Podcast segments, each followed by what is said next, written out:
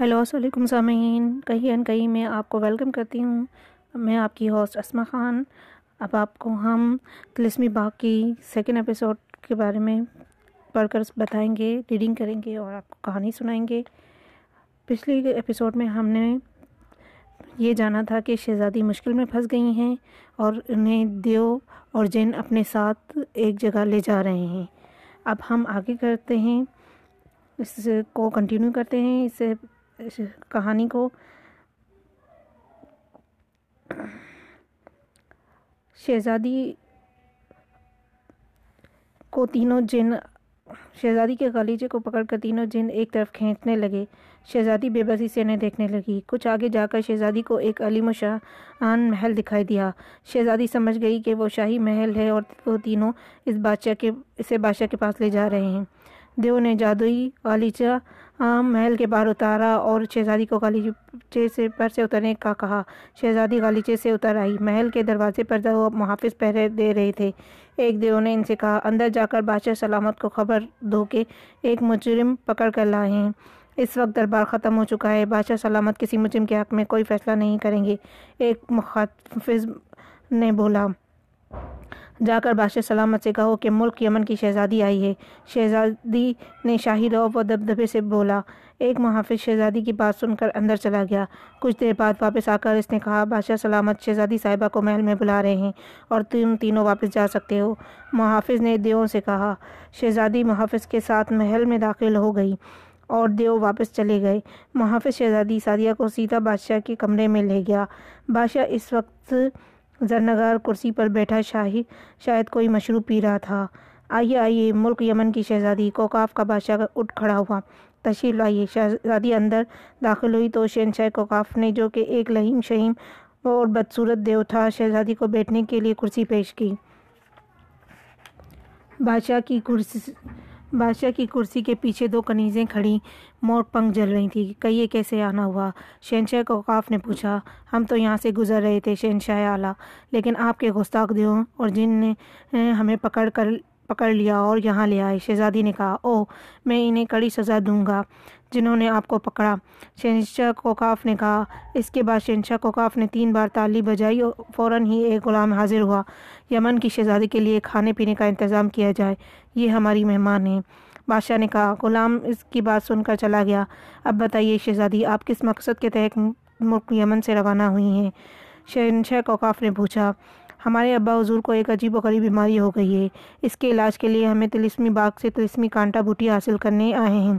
شہزادی نے کہا او تلسمی باغ شہنشاہ کوکاف حیرت سے بولا۔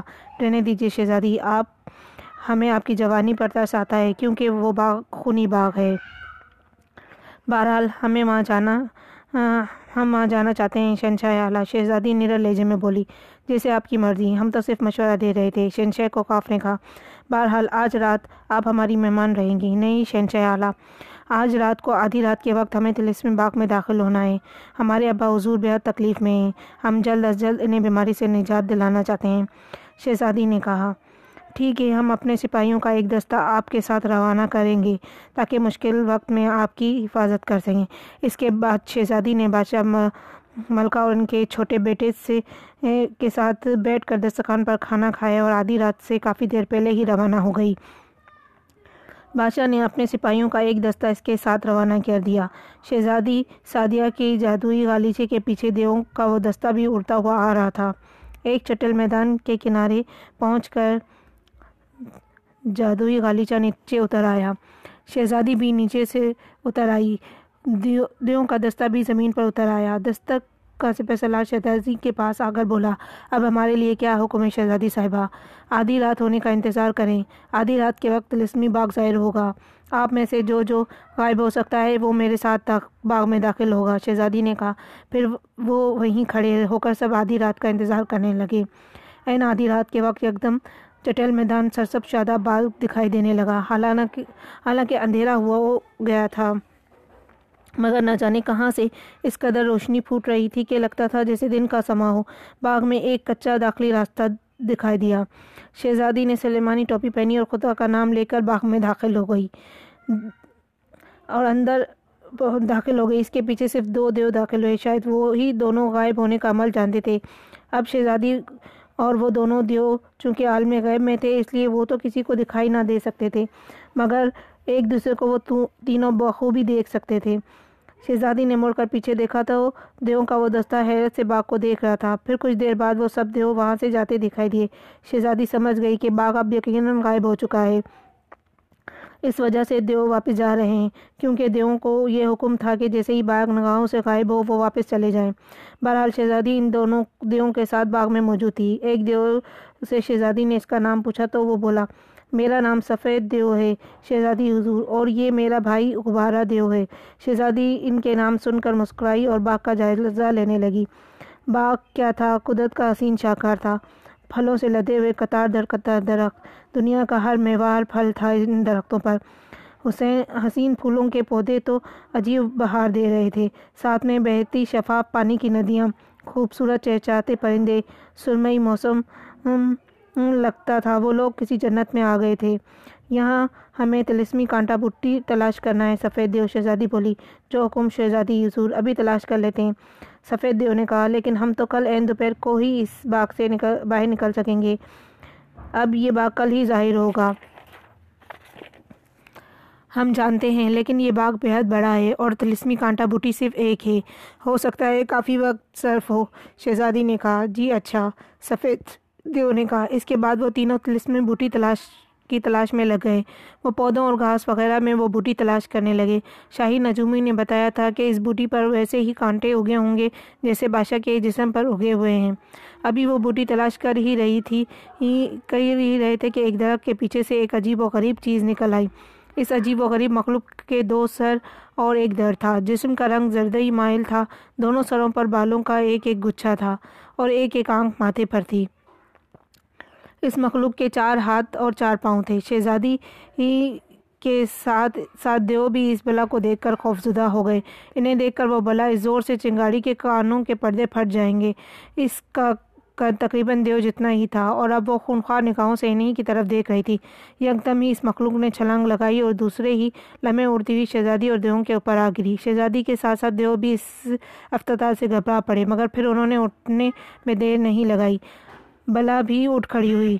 اب وہ دوبارہ ان پر چھلانگ لگانے کا ارادہ کر رہی تھی کہ شہزادی نے نیام سے تلوار نکالی۔ شہزادی، حضور، آپ ایک طرف ہٹ جائیں۔ ہم دونوں اس کے لیے کافی ہیں۔ سفید دیو نے کہا اور ان دونوں نے بھی اپنی اپنی تلواریں نکال لی۔ نکال کر ایک زوردار وار اس بلا پر کیا۔ بلا نے جکائی دے کر خود کو بچایا اور سفید دیو پر چھلانگ لگا دی۔ سفید دیو ایک طرف ہٹ گیا اور بلا اپنی ہی جونک میں آگے جا پڑی۔ اس سے پہلے کہ وہ اٹھ دوبارہ دیو اس کے سر پر پہنچ گیا اور تلوار کے ایک ہی وار سے اس کا سر قلم کر دیا۔ ابھی وہ بلا کے دوسرے سر پر وار کرنا چاہتا تھا کہ بلا نے اپنے ہاتھوں سے اس کی تلوار کھینچ لی۔ اتنے میں سفید دیو جلدی سے ان کے قریب پہنچ گیا۔ اب وہ خوفناک بلا تلوار سے سفید دیو کا مقابلہ کرنے لگی۔ سفید دیو اور خوفناک بلا پینترے بدل بدل کر ایک دوسرے پر وار کر رہے تھے۔ اتنے میں غبارہ دیو نے بلا کو پیچھے سے زوردار دھکا دیا اور بلا کھڑا گئی۔ تلوار اس کے ہاتھ سے چھوٹ گئی۔ سفید دیو نے موقع غنیمت جا پا کر ایک دوسرے کے اس کے دوسرے سر پر وار کیا اور خوفناک بلا کا دوسرا سر بھی کٹ کر دور جا رہا اب اس کا در اب اس بلا کا دھڑ نیچے گر کر تڑپنے لگا اور پھر ساکت ہو گیا۔ اس کے مرنے کے بعد شہزادی نے سکون کا سانس لیا اور وہ اور پھر وہ تینوں دوبارہ بوٹی کی تلاش میں لگ گئے۔ ابھی کچھ ہی دیر گزری تھی کہ ایک طرف سے ایک عجیب و غریب بلا نمودار ہوئی۔ اتنی اف اتنی خوفناک بلا انہوں نے زندگی میں پہلے کبھی نہیں دیکھی تھی۔ اس کا جسم ہاتھی کی طرح تھا، مگر گردن زرافے کی طرح لمبی تھی اور ناک کی جگہ پانچ لمبی سونڈیں لٹک رہی تھیں۔ اس بلا کی آنکھیں نہیں تھیں۔ اگر تھی بھی تو وہ اس وقت انہیں دکھائی نہ دے رہی تھیں۔ وہ بلا قریب آئی اور آتے ہی اس نے ایک سون بڑھا کر سفید دیو کو اس میں اٹھا لیا اور پھر زور سے زمین پر دے مارا۔ سفید دیو کی پسلیاں کڑک گئیں۔ وہ چیخنے لگا۔ دوسری سون سے اب اس نے غبارہ دیو کو پکڑنا چاہا تو اتنی دیر میں غبارہ دیو سنبھل چکا تھا۔ اس نے فوراً ہی تلوار نکال کر دے ماری۔ اس بلا کی وہ سون کٹ کر گر گئی۔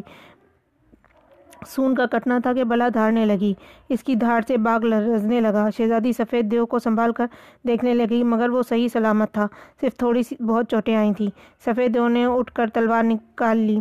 اب سفید دیو بلا کے پیچھے سے حملہ کر رہا تھا اور غبارہ دیو آگے سے بلا ایک دم ہی دائرے میں گھوم گئی۔ جھٹکا لگنے سے غبارہ دیو نیچے گر پڑا۔ بلا نے اسے گرتے دیکھ کر اس کے سینے پر اپنا بھاری بھرکم پاؤں رکھ دیا۔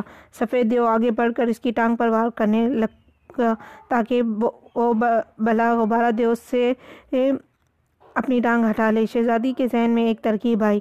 اس نے اپنا تیر کمان نکالا اور تیر بلا کی اس ٹانگ میں دے مارا، جو اس نے غبارہ دیو کے سینے پر رکھی ہوئی تھی۔ بلا نے درد کی شدت سے ٹانگ ہٹا لی۔ غبارہ دیو فوراً ہی زمین سے اٹھ کھڑا ہوا۔ شہزادی سعدیہ نے دوسرا تین کمان چڑھایا اور خوفناک بلا کی دوسری ٹانگ میں دے مارا۔ اس کے بعد یا کے بعد دیگر شہزادی اس پر تیر برسانے لگی۔ خوفناک بلا کی چنگاروں اور دھاڑوں سے آسمان سر پر اٹھا رکھا تھا۔ شہزادی اور دیو نے اس کا ڈٹ کر مقابلہ کیا اور کچھ ہی دیر میں وہ بلا بھی ختم ہو گئی۔ اس کے بعد انہوں نے اپنا سانس بحال بحال کیا اور دوبارہ اس بوٹی کی تلاش میں لگ گئے۔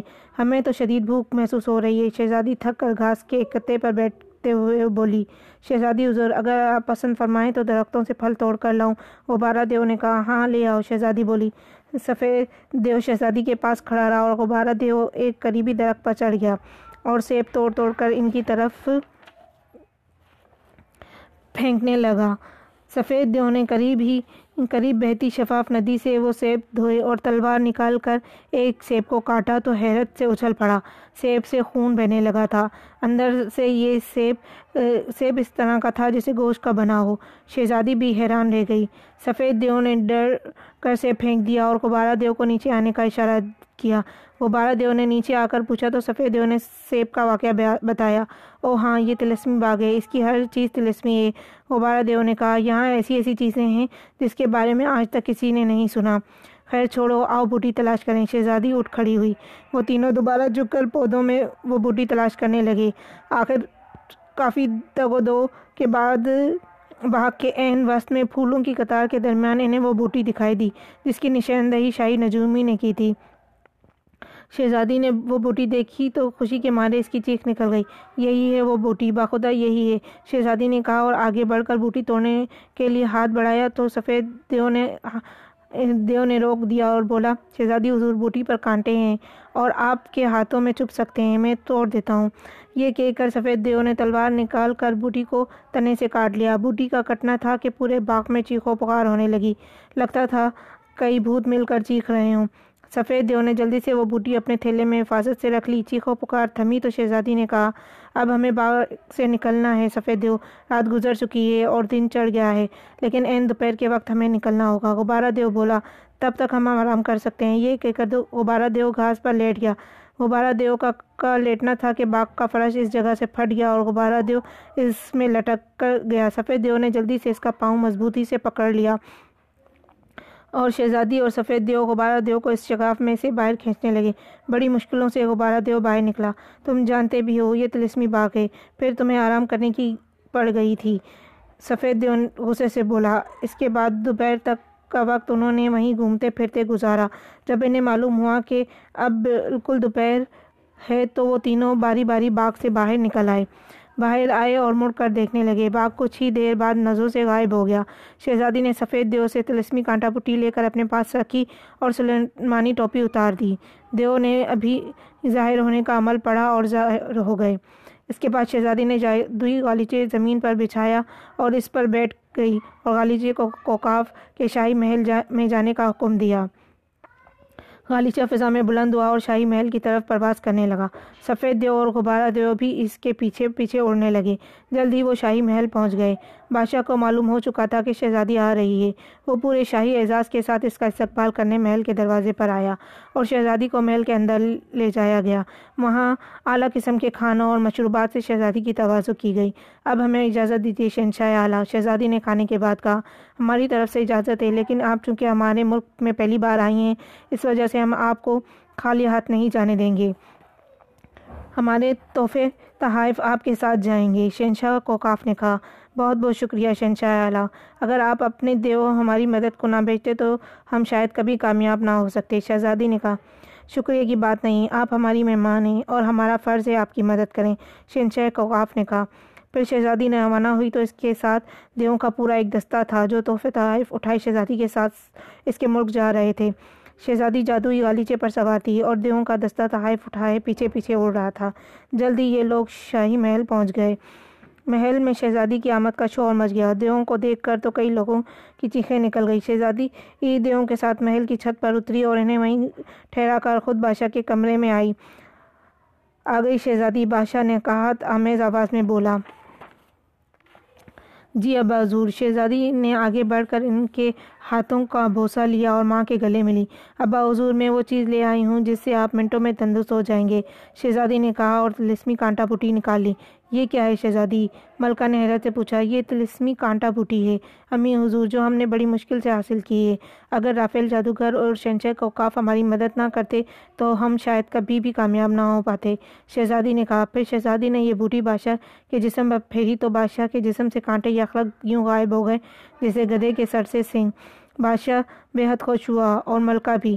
بادشاہ نے شہزادی سادیہ کو شاباش دی۔ شاباش دی، ابا حضور باہر کچھ مہمان موجود ہیں جو کوکاف سے ہمارے ساتھ آئے ہیں ہم چاہتے ہیں کہ آپ خود ان کے استقبال کے لیے باہر جائیں۔ شہزادی نے کہا، ضرور، یہ کہ کر ملکہ اور بادشاہ دونوں اٹھے اور شہزادی کے ساتھ محل کی چھت کی طرف روانہ ہوئے، جہاں دیوں کا دستہ غائب کے ساتھ موجود تھا۔ پہلے تو بادشاہ اور ملکہ انہیں دیکھ کر خوف زدہ ہو گئے، مگر پھر شہزادی نے کہا، ابا حضور، یہ ملک کوکاف کے لوگ ہیں اور شہنشاہ کوکاف نے آپ کو تندرستی کی صحت پر مبارکباد کے ساتھ یہ تحائف بھیجے ہیں۔ یہ سن کر بادشاہ اور ملکہ کا ڈر جاتا رہا۔ انہوں نے دیووں کا شکریہ ادا کیا۔ اس کے بعد بادشاہ نے ڈھیروں تحائف اپنے ملک سے شہنشاہ کوکاف کی طرف دیووں کے ذریعے روانہ کیے۔ پورے ملک میں مہینہ بھر جشن منایا گیا۔ بادشاہ کی تندرستی کا۔ بادشاہ نے پورے ملک میں اعلان کیا کہ اب شہزادی سعدیہ اس کی جگہ مسنت شاہی سنبھالے گی۔ پورے ملک میں خوشی کی شادیاں نے بجائے گئے۔ کچھ عرصے بعد شہزادی کی شادی ہمسایہ ملک کے شہزادے سے کر دی گئی۔ وہ سب ہنسی خوشی رہنے لگے۔ سامعین، یہ تھی ہماری کہیں ان کہیں میں تلسمی باقی۔ سیکنڈ ایپیسوڈ اور لاسٹ ایپیسوڈ جس میں یہ کہانی کمپلیٹ کی ہم نے، آپ ہمیں بتائیے گا آپ کو یہ کہانی کیسے لگی؟ بچپن کے دن یاد آئے یا نہیں؟ جب ہم اپنی نانی دادی یا اپنے بڑوں کی گود میں بیٹھ کر یہ کہانیاں سنتے اور سنتے سنتے سو جایا کرتے تھے۔ مجھے ضرور بتائیے گا آپ کو ہمارا یہ سیگمنٹ کیسے لگا؟ بچپن اور پچپن کے درمیان کا۔ ٹھیک ہے، اور اس کے ساتھ ہی مجھے اجازت دیجیے۔ اللہ حافظ۔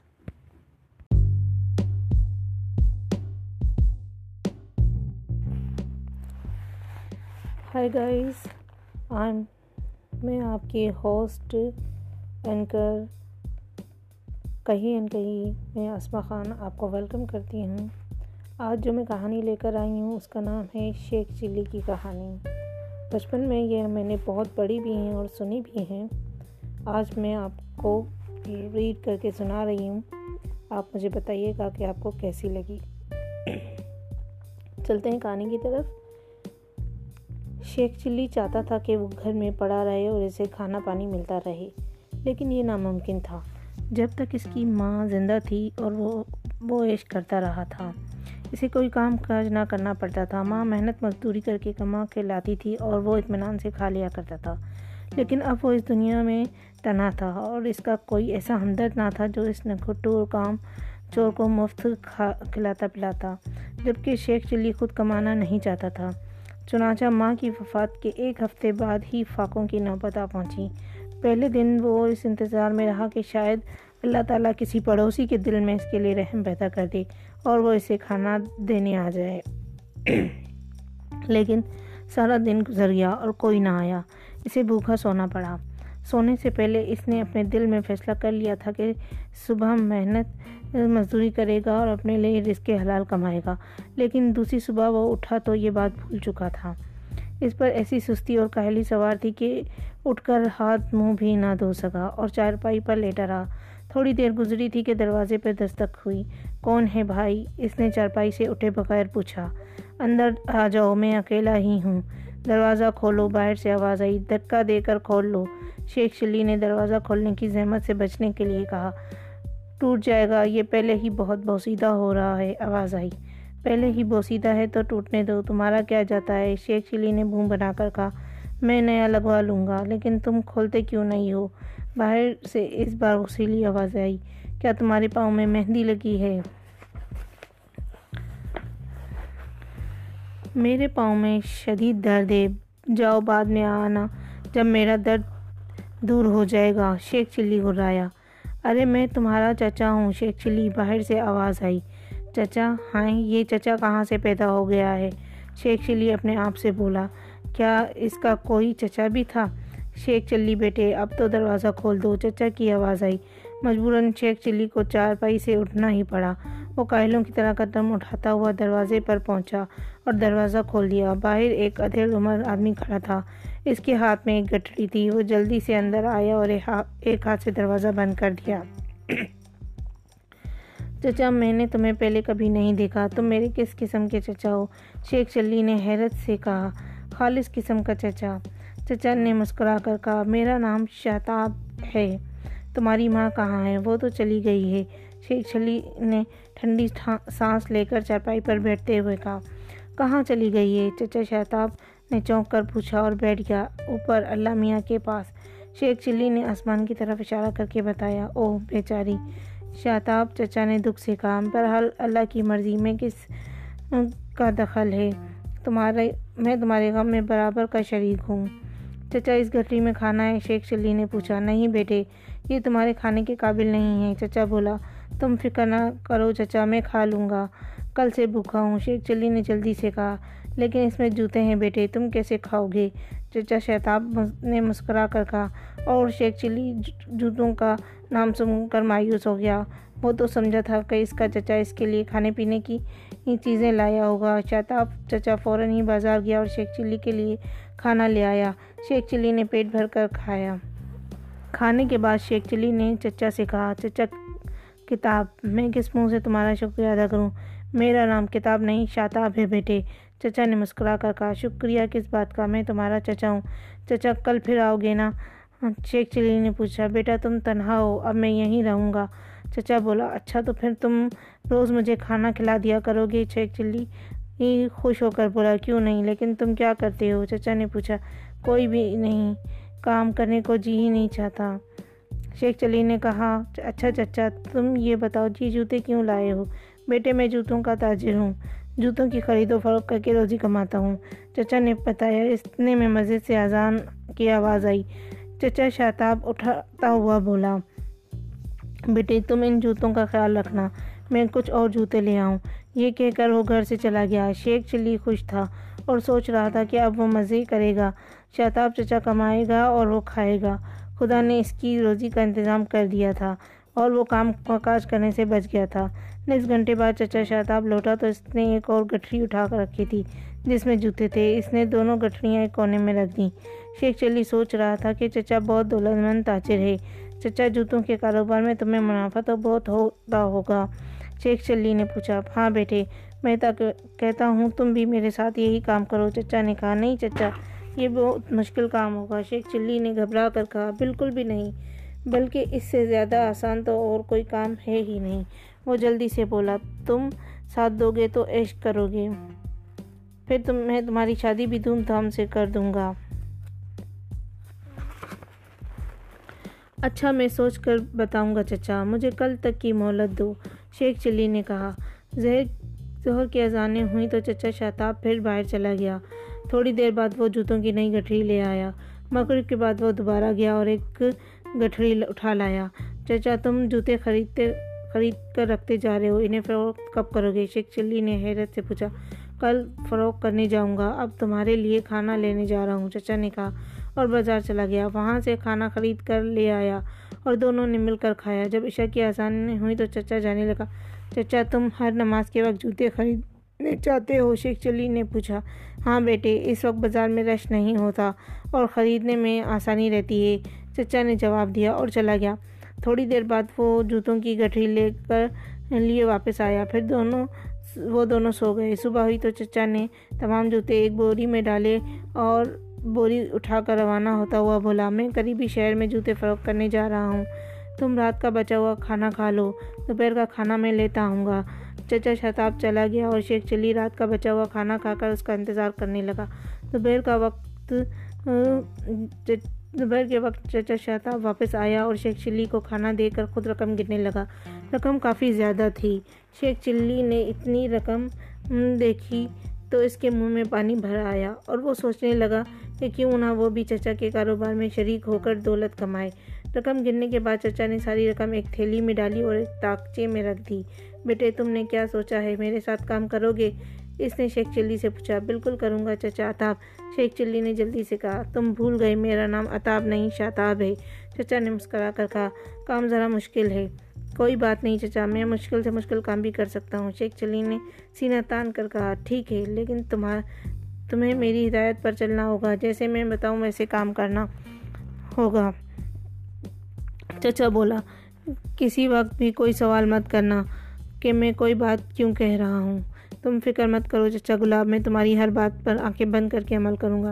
شیخ چلی نے سر ہلاتے ہوئے کہا، بیٹے، کیوں میرے نام کا کباڑا کرتے ہو؟ چچا نے منہ بنا کر کہا، میرا نام گلاب نہیں، شاہتاب ہے۔ بہتر چچا، اب نہیں بھولوں گا۔ شیخ چلی بولا، لیکن آدھا میرا ہوگا، ٹھیک ہے، لیکن کسی کو ہمارے کاروبار کا علم نہیں ہونا چاہیے، ورنہ میں تمہیں سخت سزا دوں گا۔ چچا نے تھکیت کی شیخ چلی نے وعدہ کر لیا کہ کسی کو نہیں بتائے گا۔ پھر قریبی مسجد سے اذان کی آواز آئی تو چچا کھڑا ہو گیا۔ آؤ چلیں، اس نے شیخ چلی سے کہا۔ شام کی اذانیں ہوئیں تو چچا شتاب اسے ساتھ لے کر چل پڑا۔ اس بار وہ ایک دوسرے محلے میں پہنچے، جہاں ایک مسجد میں نماز ادا کی جا رہی تھی۔ چچا نے شیخ چلی کو مسجد سے چند قدم دور ٹھہرایا اور اسے انتظار کرنے کی ہدایت کر کے مسجد کی طرف چلا گیا۔ چند منٹ بعد وہ تھیلا بھرے واپس آیا اور تھیلا شیخ چلی کے سر پر رکھ دیا۔ یہاں سے سیدھے گھر جاؤ، میں دوسرا تھیلا لے کر آتا ہوں۔ اس نے ہدایت کی اور چلا گیا۔ شیخ چلی گھر کی طرف روانہ ہوا۔ گھر کے راستے میں اسے دو اجنبی مل گئے۔ اس نے شیخ چلی کو دیکھ کر کہا، لاؤ، میں تمہارا تھیلا اٹھا لوں۔ تھک جاؤ گے۔ شیخ چلی واقعی تھکا ہوا تھا۔ اسے چچا کی ہدایت یاد نہ رہی اور اس نے تھیلا اس آدمی کے سر پر رکھ دیا۔ دوسرا آدمی بھی ان کے ساتھ چل پڑا۔ گھر پہنچ کر شیخ چلی نے اجنبی ہمدرد سے تھیلا واپس لینا چاہا تو اس نے تھیلا زمین پر پھینک دیا۔ تھیلے کا منہ کھل گیا اور جوتے بکھر گئے۔ اجنبی نے حیرت سے کہا، ارے تم تو کہتے تھے کہ تھیلے میں گڑ ہے، یہ تو پرانے جوتے ہیں۔ پہلے تو گڑ ہی تھا، لیکن راستے میں جوتے بن گئے۔ شیخ چلی بولا، لیکن تمہیں اس سے کیا بکواس بند کرو؟ وہ آدمی تلوار نکال کر شیخ چلی کے سین سے لگاتا ہوا بولا، میں کوتوال ہوں۔ شہر کا۔ اور مجھے شہر میں تم جیسے جوتے چوروں کی ہی تلاش تھی۔ خبردار، بھاگنے کی کوشش مت کرنا۔ یہ سن کر شیخ چلی گھبرا گیا اور رونے لگا۔ کوتوال نے اپنے ساتھ آنے والے آدمی سے کہا، سپاہی، رسی نکالو اور اس کے ہاتھ باندھ کر لے چلو۔ صبح اسے بادشاہ کی خدمت میں پیش کریں گے۔ رحم کرو، میں بقصور ہوں۔ جناب، یہ جوتے میرے نہیں، میرے چچا شتاب کے ہیں۔ شیخ چلی چیخا۔ اسے بھی گرفتار کر لیا جائے گا۔ کوتوال نے مسکرا کر کہا، سپاہی نے جیب سے رسی نکال کر شیخ چلی کے ہاتھ باندھے اور کھینچتا ہوا وہاں سے قید خانے کی طرف لے چلا۔ کوتوال شیخ چلی کے گھر کے قریب ایک گلی کے نکڑ پر کھڑا ہو گیا۔ تھوڑی دیر بعد چچا شتاب جوتوں سے بھرا تھیلا اٹھائی وہاں آیا۔ جو ہی وہ گھر کے دروازے پر رکا، کوتوال تروال نکالتا ہوا اس کے قریب پہنچ گیا۔ شتاب ہاں، گھبرا گیا، خبردار، بھاگنے کی کوشش کی، تو گردن اڑا دوں گا، کوتوال نے اسے للکارا تمہارا بھتیجا گرفتار ہو چکا ہے۔ اب تم بھی قید خانے کی سیر کرو۔ کوتوال نے شتاب کے ہاتھ باندھے اور اسے لے کر قید خانے پہنچا، جہاں شیخ چلی بند تھا۔ شتاب بھی وہاں بند کر دیا گیا۔ چچا گلاب، تم بھی پکڑے گئے۔ شیخ چلی نے اسے پوچھا، چپ رہے، کم وقت۔ اپنے ساتھ مجھے بھی مروا دیا۔ شہتاب نے غضبناک ہو کر کہا اور شیخ چلی سہم کر اس کے پاس سے ہٹ گیا۔ یہ تھی آج کی پہلی ایپیسوڈ شیخ چلی کی کہانی کی۔ اس کی باقی ایپیسوڈ ہم انشاءاللہ آئندہ آپ کے سامنے پیش کریں گے۔ گلا خراب ہونے کی وجہ سے تھوڑی سی آواز میں خرابی ہے۔ لیکن گزارا کیجیے، انشاءاللہ پھر ہم دوبارہ آپ کے سامنے حاضر ہوں گے۔ تب تک کے لیے اللہ حافظ، اپنا بہت خیال رکھیے گا اور مجھے بتائیے گا کہ میری یہ کہانیوں کا سلسلہ آپ کو کیسا لگ رہا ہے؟ میرے پاس ریکویسٹ آئی ہیں واٹس ایپ پر کچھ کہ میں ان کے بجائے جاسوسی کہانیاں پیش کروں، جس میں جاسوسی ناولس عمران سیریز کی بہت ڈیمانڈ ہے۔ اگر آپ لوگ چاہتے ہیں کہ ایسا ہی ہو تو پلیز مجھے ضرور بتائیے گا۔ اللہ حافظ۔